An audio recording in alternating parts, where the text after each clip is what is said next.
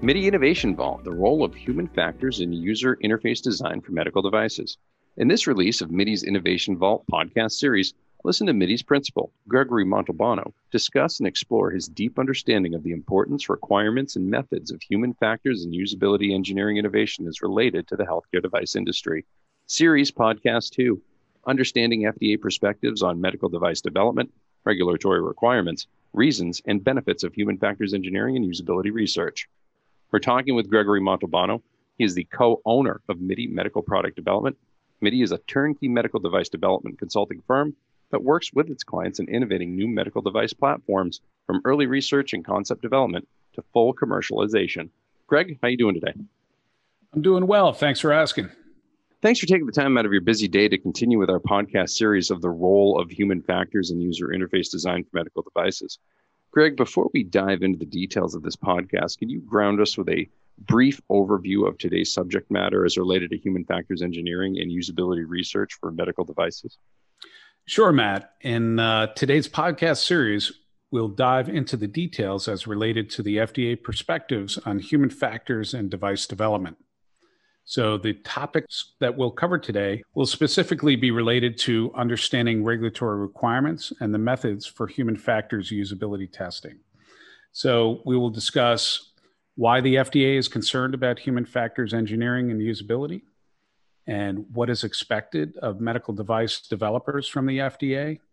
And I will review specific medical device human factors engineering examples relative to hazards, risks, and use-related causes. Greg, in the previous H F E podcast, you spoke about human factors as well as usability and the user experience for medical devices. For our listeners, can you briefly clarify those terms and, and the differences between them? Sure, Matt. The terms human factors is defined by the American National Standards Institute and the Association of the Advancement of Medical Instrumentation in their H E seventy-five dash two thousand nine guidance document. And I'll quote them saying, the application of knowledge about human capabilities, covering physical, sensory, emotional, and intellectual, and limitations to the design and development of tools, devices, systems, environments, and organizations. So Matt, human factors engineering is an applied science that takes the research knowledge discovered and uncovered of the user, usability, environment, limitations, behaviors, perceptions, and processes, and leverages that research data as the basis for human factors design tools to be applied to a medical device. The terms usability is defined in the I S O and I E C six two three six six dash two thousand seven document as the extent to which a user can use a medical device to achieve specific goals. So the document also states the characteristic outputs of usability must establish effectiveness, efficiency, ease of user learning, and user satisfaction in a specific context. The term user experience is defined as perceptions and responses of the user that result from their experience of using a medical device or service. So usability research and human factors are not to be treated as separate entities. They are clearly linked and exist to support each other.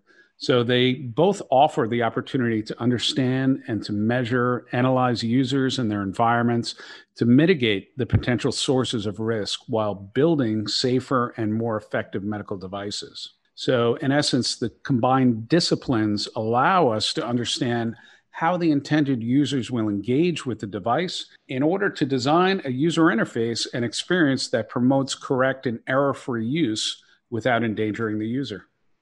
Got it. So the combination of toolset development disciplines such as ergonomics, H F E, and usability research are intended to enhance and support a holistic process for the design and implementation of medical devices. So Greg, switching gears, tell us why the F D A is concerned about human factors engineering and usability.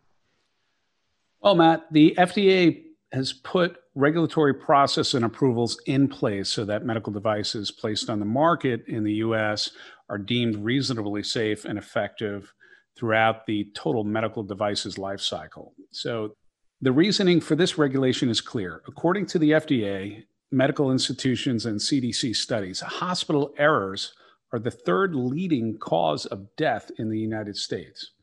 It's also estimated that up to fifty percent of medical device failures are tied to design issues that lead to use error. There is data directly from the F D A that shows thirty-six percent of medical device product recalls are initiated due to problems with the device's design. So it's abundantly clear that human factors and usability research plays an important role in establishing the safety and efficacy of a medical device. So whether the users are clinicians, physicians, or patients, their relationships with medical devices that are not designed properly could frankly be deadly. Wow, Greg, those are sobering statistics. Yes, as developers of medical devices, we can't afford to be wrong. So, Greg, tell us what is expected by the F D A for developers of medical devices. Sure. So, the F D A requires usability research and human factors evaluation to be implemented for medical devices and their systems during the design and development process. And it's also required that medical device development teams have and work under a robust, properly guided design control process, of which incorporates a principled approach to usability research and human factors engineering. And that approach is to be supported by a quality process of planning, documentation, and evidence of a defined and established H F E method and correlating results. So this method must allow for the entry and maintenance of human factors documentation during the design and development process that comply with the F D A regulations. So this is done not just because it's required, but because we're all after the same final goal of generating medical devices that yield safe and effective results. And all of the usability research and H F E must be integrated into an overall risk management process to reflect safe and effective results. So part of this process involves identifying hazard examples, identifying the corresponding risks to health from that identified hazard, as well as identifying user-related causes that the hazard example could occur from. Do you have an example for the listeners of a past program relative to human factors engineering hazards, risks, and the use-related causes? Uh, yes. In, in particular, I can recall a next-generation wearable infusion pump that MIDI developed with our client. And utilizing our agile process we call development D N A, our project team documented and matricized an in-depth usability research and human factors engineering hazards examples, along with their corresponding risk to health and use-related causes.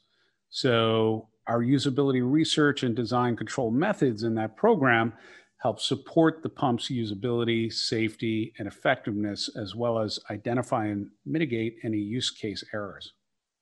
Can you recall any specific hazards, risks to health, and user-related causes you could outline from the infusion pump program?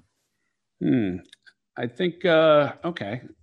I recall one hazard example was if the infusion treatment stopped prematurely. So if I remember correctly, the corresponding risk to health from that identified hazard was two possibilities: an underdose of medication or a delay of therapy.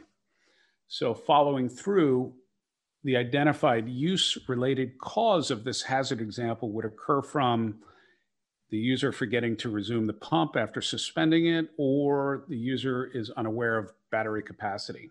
Another user-related hazard example was that the user fails to detect or understand pump notifications. So in that case, the corresponding risk to health from that identified hazard was one or a combination of four possibilities. Um, it was an overdose or potentially an underdose.